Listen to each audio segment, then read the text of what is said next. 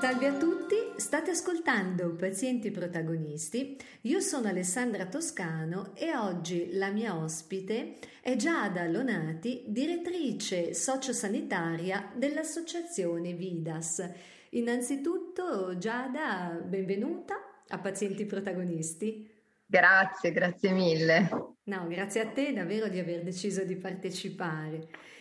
Um, senti, prima di tutto, uh, vuoi spiegarci uh, che cosa sono uh, le cure palliative e perché sono importanti?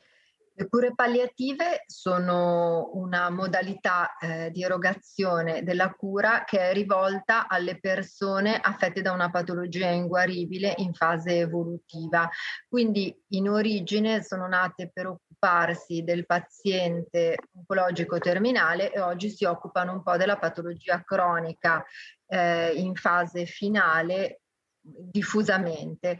Sono caratteristicamente, eh, hanno come oggetto non solo il paziente, ma il paziente e la sua famiglia, perché considerano la malattia grave una, una, patologia che non riguarda solo il paziente, ma quel piccolo, più o meno piccolo nucleo sociale che è rappresentato dalla famiglia. Questo quando si tratta di un bambino può diventare un gruppo di centinaia di persone, perché noi possiamo immaginare, per esempio, come la malattia del bambino, io lo immagino come un sasso che cade nell'acqua, si riverberi con dei cerchi concentrici che hanno naturalmente una violenza decrescente dal centro alla periferia, che però raggiungono tante persone diverse all'interno della comunità. Proprio perché considerano la persona nella sua globalità, le cure palliative sono diverse dalla medicina palliativa, nel senso che si occupano occupandosi del paziente a 360 gradi si fanno in equip, quindi non le fanno soltanto i medici, ma le fanno medici, infermieri, psicologi, assistenti sociali, operatori sociosanitari, fisioterapisti, educatori, logopedisti, volontari, eccetera, eccetera, eccetera, nel senso che più le cure palliative evolvono e più questo diventa una, un'equipe ricca. Nascono proprio dalla, dal riconoscimento che la sofferenza globale, che include la dimensione fisica, ma anche la dimensione sociale, psicologica, spirituale, mi verrebbe da dire esistenziale, necessita di un gruppo di persone che se ne facciano carico.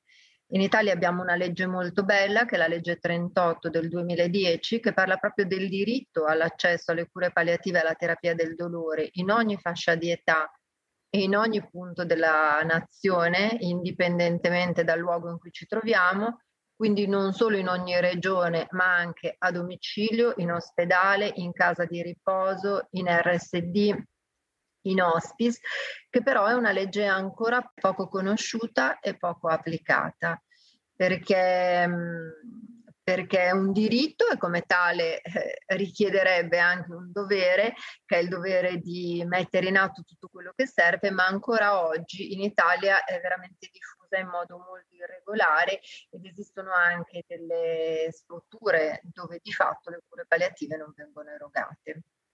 Eh, e per ovviare magari a questo tipo di eh, problema, cosa sarebbe importante fare?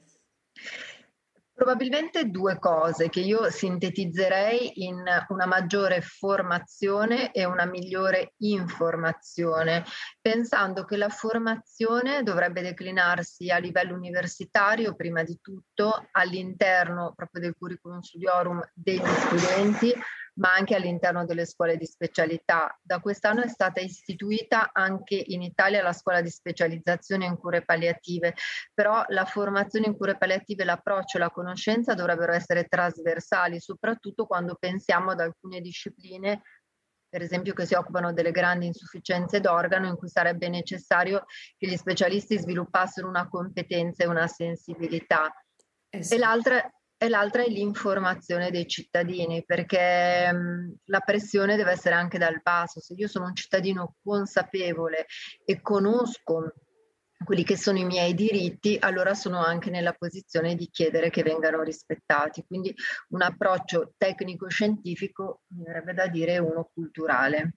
Assolutamente, sì, che in questo caso mi viene anche in mente il concetto della, della medicina partecipativa, no? quando realmente è un po' l'alleanza tra tutti in termini proprio di informazione scientifica e anche di, sì, di presa di consapevolezza culturale eh, funzionano, ecco, diventa proprio un'importante alchimia. In effetti. Assolutamente. Ascolta, ehm, da quando ehm, è nata l'associazione Vidas e da chi è stata fondata? Ecco, rispetto un po' a due informazioni di storia sull'associazione. Eh, Vidas è nata nel 1982, quindi l'anno prossimo compierà 40 anni ed è ah, nata sì, sì, eh, giovane ma matura, eh, è stata fondata da Giovanna Cavazzoni. Giovanna Cavazzoni era una laica rispetto alle professioni sanitarie che aveva avuto l'occasione di seguire da giovanissima, lei voleva fare la cantante lirica, poi ha scelto tutt'altra strada e la sua maestra di canto quando lei era un'adolescente si è ammalata di tumore e, ehm, e, lei l'ha accompagnata nell'ultimo tratto della sua vita. E eh, vedendo il livello di sofferenza e eh, crescendo poi, eh, lei si occupava, si occupava di pubbliche relazioni per l'Istituto dei Tumori, vedendo poi che c'erano una serie di pazienti che finita la terapia che poteva guarire e di fatto perdevano ogni riferimento, si potrebbe dire brutalmente si sentivano, anche se magari non venivano di fatto, però si sentivano abbandonati, ha deciso di mettere insieme questa sensibilità che aveva sviluppato da ragazza con questa ehm, osservazione, questa rilevazione che faceva, erano gli anni Ottanta, gli anni della Milano da bere, quella in cui sembrava che tutto avrebbe, eravamo ricchi e felici, assolutamente un po' inconsapevoli forse di tutto o, o avevamo scelto di non vederlo e invece lei vede questa sofferenza e parte con un gruppo da prima di volontari, però si rende ben presto conto che eh, quando uno sta morendo non basta tenergli le mani, servono delle competenze tecniche e quindi piano piano arricchisce crescendo quasi per apposizione. Ehm, e oggi siamo 184 persone che operano in Vidas, questo per dire come dal wow. sogno di Giovanna Cavazzoni, quando i sogni sono, sono quelli giusti diventano poi realtà con molto talento e anche con molto metodo e molta capacità di sacrificio. E, e piano piano appunto le equip si sono arricchite e, ehm, sempre però tenendo una centralità che in altre realtà non c'è, che è quella dell'assistente sociale come mm, punto di primo contatto, nel senso che per noi i colloqui di presa in carico sono fatti ancora dagli assistenti sociali, proprio perché il grosso della nostra assistenza si svolge sul territorio, si svolge a domicilio e la famiglia svolge un ruolo importante proprio eh, non solo nella cura, ma anche come elemento portatore di risorse. E, ehm, e questa è rimasta un po' filosofia che ci guida, un po' come la filosofia di andare dove c'è bisogno, senza farsi, facendosi le domande giuste, ma senza, eh, come dire, senza riserve, senza risparmiarsi. Certo. Questa tra l'altro è un'esperienza bellissima, non, non conoscevo ecco, le, il mm. tipo di attività che aveva portato avanti Giovanna Cavazzoni, che in effetti mi colpisce tanto, davvero, è proprio in anni in cui era proprio diverso anche l'approccio culturale e quello sì. risveglio personale, non a caso in seguito anche a particolari proprio esperienze. Mm, questo mi colpisce sì. sempre tanto, che o pazienti e caregiver in seguito a importanti esperienze personali poi decidono di intraprendere un percorso di di un certo tipo che poi di fondo porta un grande sostegno a tutta la collettività. E questo è un aspetto sì. splendido, sì.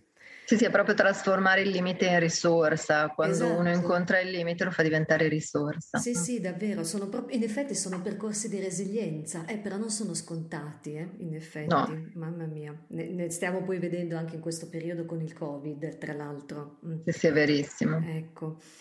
E, ehm, senti, da un punto di vista eh, di attività e di servizi, quali sono mh, quelli principali dell'associazione che in realtà hai anche un pochino eh, anticipato, no? eh, raccontando sì, l'attività sul territorio, ma mh, proprio magari in sintesi, co- cos'è che fa esattamente l'associazione insieme alla famiglia e al paziente?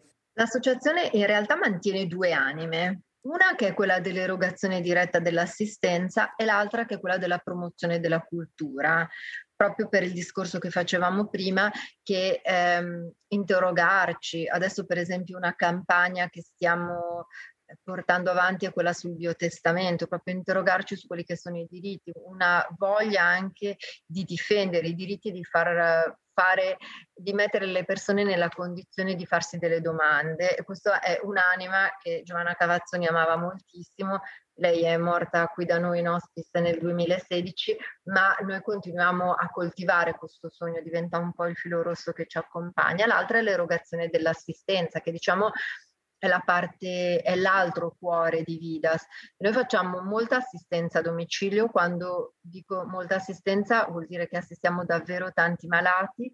Ehm, ogni giorno abbiamo in assistenza più di 250 malati a Milano e provincia e assistiamo malati di ogni età perché dal 2015 abbiamo strutturato un servizio di cure palliative pediatriche domiciliari. Nel 2006 ah, parallelamente si che sono, hanno delle caratteristiche un po' diverse, perché se le cure palliative dell'adulto sono ancora, anche se sta cambiando anche questo modello culturale, cure di fine vita, le cure palliative pediatriche sono più orientate alla presa in carico sicuramente di patologie che minacciano la durata e la qualità della vita, ma si estendono per un periodo più ampio della vita, perché i bambini spesso hanno delle patologie o hanno dei gravi traumi da parto, sono dei gravi prematuri o hanno delle patologie rarissime metaboliche e quindi hanno bisogno sono spesso minori affetti da disabilità gravissime che hanno bisogno di essere accompagnati anche per un tempo lungo della vita. Parallelamente abbiamo una struttura residenziale che è l'hospice che si chiama Hospice Casa Vidas Giovanna Cavazzoni, in cui abbiamo 20 posti letto per l'adulto e questi sono stati inaugurati nel 2006 e nel 2019 invece abbiamo aperto il primo hospice pediatrico della Lombardia che accoglie in sei mini appartamenti i bambini con le loro famiglie e nell'hospice pediatrico abbiamo però dei percorsi non meramente di accompagnamento, facciamo anche accompagnamento di fine vita, ma soprattutto diamo spazio a ricoveri di sollievo, cioè aiutiamo le famiglie che qualche volta sono gravate da un'assistenza molto impegnativa a trovare un tempo di sollievo di qualche giorno, di qualche settimana, magari anche banalmente per andare in vacanza con gli altri figli, certo. oppure eh, proprio perché hanno bisogno di fare un intervento, hanno altri impegni importanti, inderogabili di cui occuparsi. E poi facciamo quelli che noi chiamiamo ricoveri di abilitazione, che sono quelli di transito tra la struttura ospedaliera e il domicilio. Noi immaginiamo questi, spesso sono neonatini che ehm, ah, uno si immagina, vado in ospedale, partorisco e poi porto a casa il mio bambino bello eh, sano e roseo e invece questi bambini sono spesso bambini che stanno in ospedale tanti mesi e che vengono dimessi con tutta una serie di supporti vitali tra la ventilazione, la nutrizione assistita, spesso hanno delle crisi epilettiche importanti e allora questo diventa un luogo di transito tra l'ospedale e il domicilio in cui i genitori si possono esercitare a fare i genitori eh di bambini sì. molto complessi. Anche abituare sentire... magari psicologicamente, no? Eh, eh. Psicologicamente e materialmente, perché loro sanno che suonando un campanello c'è sempre un sanitario che può accorrere e al tempo stesso però ehm, possono, come dire, sperimentare la l'autonomia di essere genitori. Chiaro. Ascolta, e, ehm, e, tu, ecco, quando e perché hai deciso di iniziare a lavorare per l'associazione Vidas? Io ho iniziato a fare cure palliative dieci anni prima di approdare in Vidas perché venivo da un reparto di oncologia, ho fatto una tesi in oncologia e poi per caso cercavano le cure palliative nel 1995 no, anzi nel 1994 quando mi sono laureata io erano un po' agli albori. E in un uh, ospedale in provincia di Milano cercavano dei borsisti per um, questo progetto di cure palliative.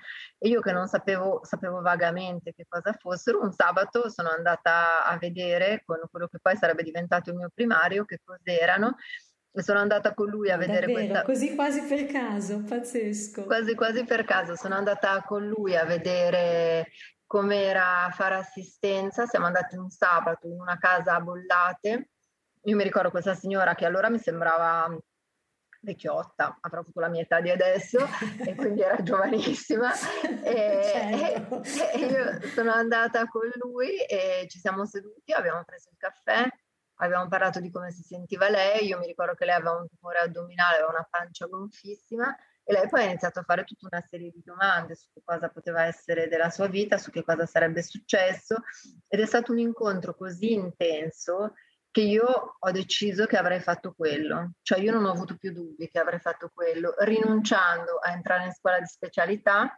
ho iniziato a fare le cure palliative e non ho mai smesso, nel senso che per me stare a casa di un malato è una dimensione, mm, anche stare in hospice, io amo particolarmente il domicilio, però anche l'esperienza dell'hospice è molto bella, quella è proprio la dimensione che mi assomiglia, è come dire che sono un'albicocca una pianta di albicocco, sono proprio il frutto che quell'albero lì deve dare.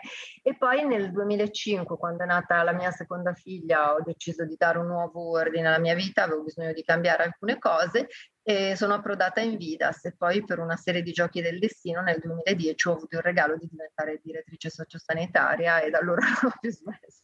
No, che belli- cioè, bellissimo quello che ci stai raccontando perché di fondo è un percorso professionale ma che in realtà è proprio un un, un, senso di missione che hai realizzato no? proprio come persona, perché Guarda, è scattata quella scintilla, che bello.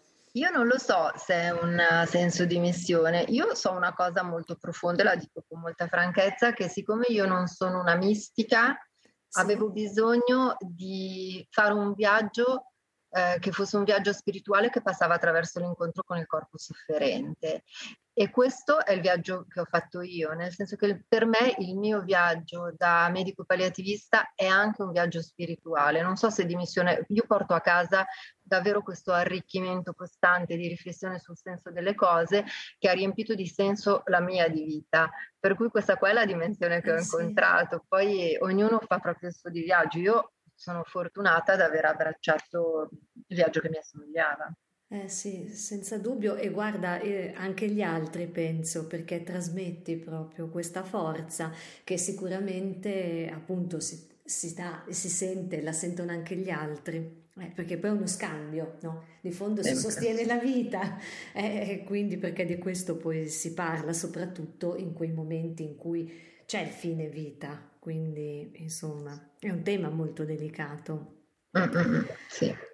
Ascolta, ehm, invece in quest'anno di pandemia, no? Cioè con il Covid e tutto, ecco, eh, come associazione, come, come siete riusciti a rimanere vicino ai malati e ai familiari? Cioè avete anche utilizzato mh, mm, strumenti particolari? Eh, oppure co- come vi siete mossi? Perché abbiamo sentito, insomma, no? tante difficoltà da parte di tante persone. Ecco, quindi voi invece come associazione cosa avete fatto? E le difficoltà le abbiamo attraversate anche noi. Sicuramente la tecnologia ci ha aiutato, nel senso che comunque noi da tanti anni abbiamo una cartella clinica informatizzata, tecnologicamente siamo abbastanza forti, abbiamo ehm, dei sistemi informativi che ci supportano, abbiamo aumentato tutto quello che prima si faceva di rado, tutto il sistema delle videochiamate, abbiamo utilizzato anche i social che ci sono a disposizione in tutti i modi possibili e immaginabili. C'è una parte naturalmente irrinunciabile, che è una parte di contatto che eh, quest'anno ha pagato, ehm, ha pagato un prezzo impegnativo perché naturalmente ehm, guardarsi senza una mascherina, ci sono piccole espressioni del viso che dicono moltissimo, il tatto, il contatto proprio fisico aiuta, una mano che stringe un po' di più dice delle cose, così come un abbraccio. Un... A me capita spesso, soprattutto nei momenti di lutto, proprio perché le cure palliative non finiscono con la morte di una persona, ma si prendono carico anche del lutto della famiglia. Allora, per esempio, andare a casa di una famiglia in una visita di congedo, qualche volta le parole sono veramente imbarazzanti o inutili, allora un abbraccio di quelli cuore contro cuore la dice molto più lunga di tante parole. Ricominceremo. Quest'anno abbiamo imparato che, che si, si, deve eh, declinare sì. l'assistenza anche in modi diversi. Sì, perché così almeno magari sembra anche un approccio apparentemente no? più freddo, ma in realtà è sempre un modo per stare vicino alle persone, che così non si sentono sole o abbandonate. Certo. Eh. Ascolta, ma da un punto di vista anche più pratico, per esempio, nel colloquio con, con uno psicologo eh, piuttosto che un'altra figura, ehm, cos- come avvengono? Sono videochiamate? Adesso sì, utilizziamo moltissimo le videochiamate per il colloquio con gli psicologi, abbiamo usato anche la teleriabilitazione con i nostri fisioterapisti.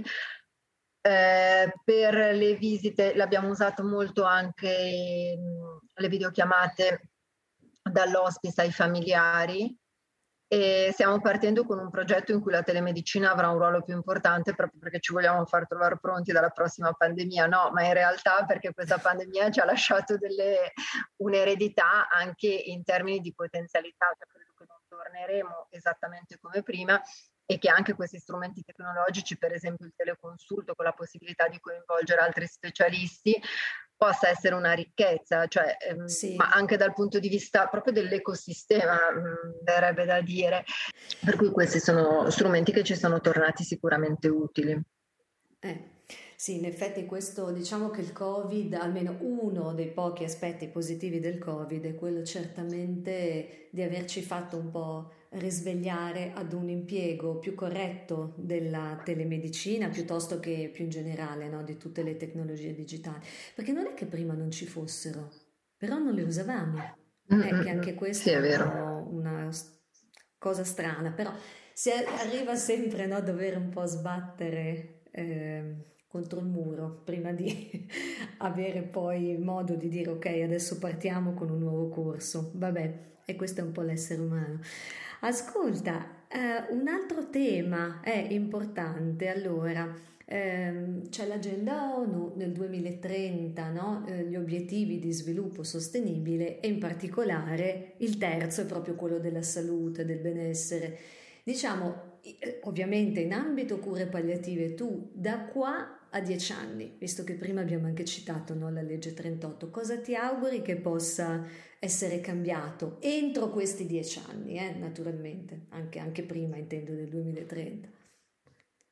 Una domanda difficile. Intanto io partirei dal concetto, sì. dal concetto, di salute, perché il concetto di salute è cambiato tanto. Se, se, pensiamo alla prima definizione del 1948 dell'OMS che parlava di uno stato di completo benessere, ecco oggi quel concetto lì di salute con l'invecchiamento della popolazione si è molto modificato, per cui questo già è un primo aspetto da considerare, che la salute è un concetto che, che si modifica nel tempo. C'è questo sì. articolo del 2011, credo del British Medical Journal of Medicine, che parla della salute come capacità di adattamento e di autogestione di fronte alle sfide che, che, la società ci impone, che i cambiamenti ci impongono. Questo già è un aspetto importante perché pensare alle cure palliative tra dieci anni vuol dire iscriverle in un mondo che cambia.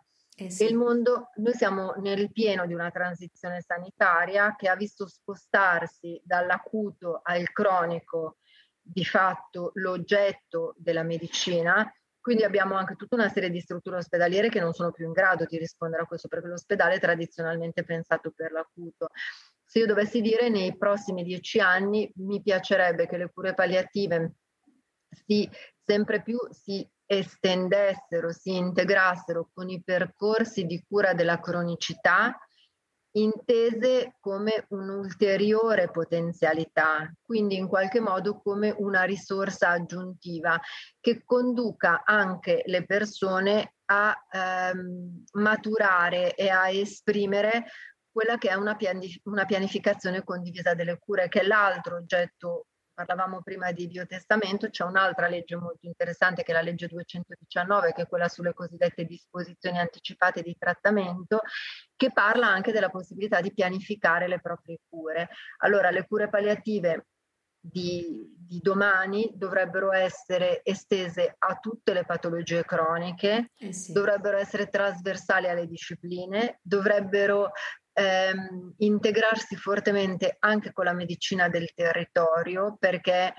la, una parte della medicina del territorio così come è organizzata oggi è insufficiente a dare delle risposte efficaci e dovrebbero raggiungere tutte le fasce di età e tutti i setting assistenziali.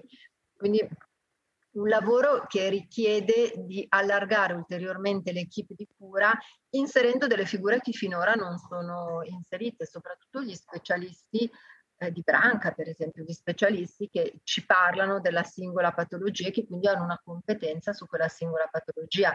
Non si può più essere medici tutologi, c'è un livello di specificità e di dettaglio della cura altissimo. Per cui immagino un po' questo, un lavoro di integrazione eh, cure sì. palliative fortemente integrate. Integrate, certo, bellissimo questo concetto di sinergia, in effetti, molto molto importante. Grazie di averlo sottolineato come anche la legge eh, del biotestamento, in effetti. Ascolta, ehm, invece, ecco, rispetto alle attività eh, di, di, rete che fate magari in Italia o anche eh, con altre associazioni o fondazioni a livello internazionale, ci sono tipi particolari di collaborazione che avete avviato o, oppure no?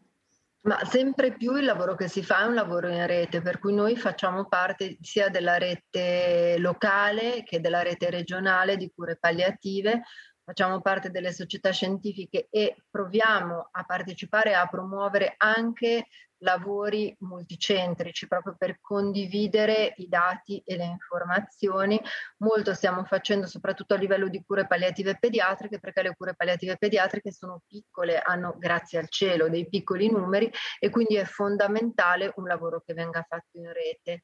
Eh. Collaboriamo, abbiamo contribuito anche, abbiamo messo a disposizione le nostre competenze per aiutare l'avvio di alcune realtà a livello nazionale e internazionale di cure palliative e ci, ci, mettiamo a disposizione per ogni tipo di confronto. Questo è un po' lo sguardo che proviamo a mantenere, proprio con l'idea che se si cresce insieme si fa più fatica, eh, perché certe volte andare da soli è più agile, però ehm, si ecco. imparano più cose. Questo ci credo, soprattutto magari anche un po', un po la burocrazia, un po' sì. insomma a volte anche le personalità no, diverse. Adesso. Anzi, a questo proposito ti faccio una domanda, perché almeno nella mia esperienza è molto importante no? la condivisione dei, appunto dei dati, soprattutto laddove magari ci sono anche eh, numeri più, più ristretti.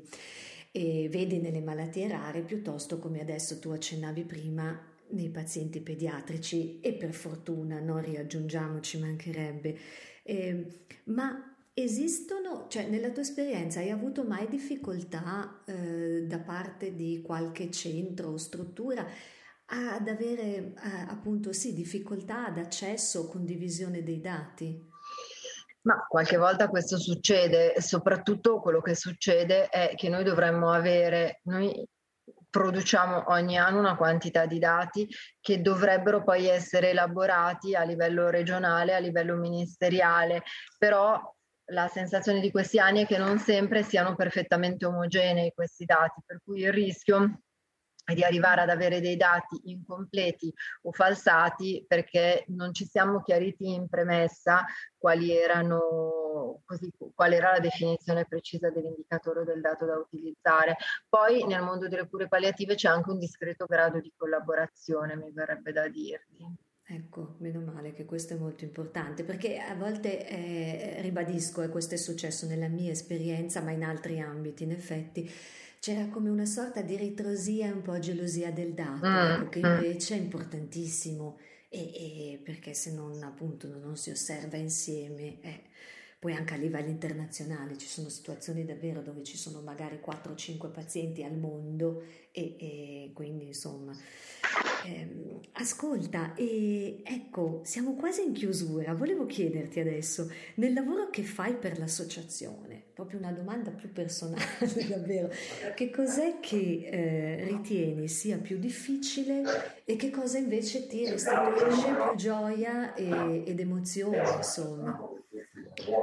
Ma una, una cosa eh, che allora intanto io ritengo una grandissima fortuna quello di aver potuto sperimentare le due dimensioni del care, cioè il care for che è proprio quello sul paziente e quello che si chiama un po' care about, che è quello di poter lavorare un po' a distanza e quindi progettare, quindi occuparmi appunto di progetti, di gestione, anche mi verrebbe da dire, adesso mi fa ridere questa parola manageriale, però questa è stata una grande occasione per per distinguere un po' i piani e questo mi consente anche di trarre una soddisfazione tutta speciale. Io ho ancora dei pazienti, pochi ovviamente, però stare a casa del malato quello diventa un'esperienza molto gratificante, un po' perché restituisce il senso di tutto quello che faccio seduta alla scrivania eh, certo. e non mi fa perdere di vista quello che è l'oggetto vero della cura o il soggetto vero della cura.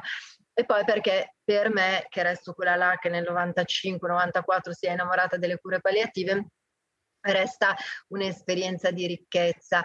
Poi io mi commuovo, ma proprio mi commuovo eh, perché noi riceviamo pochissime lamentele e tantissimi attestati di gratitudine e quando eh, soprattutto per un paziente magari che ha avuto un percorso su più setting, domicilio, magari hospice o degli hospice, riceviamo lettere di gratitudine della famiglia che sono rivolte a tutta l'organizzazione, ecco io lì vado a casa contenta perché sento che stiamo facendo un buon lavoro, perché vuol dire che abbiamo portato non solo una capacità tecnica, ma una competenza umana e la competenza certo. umana si coltiva ma non si compra.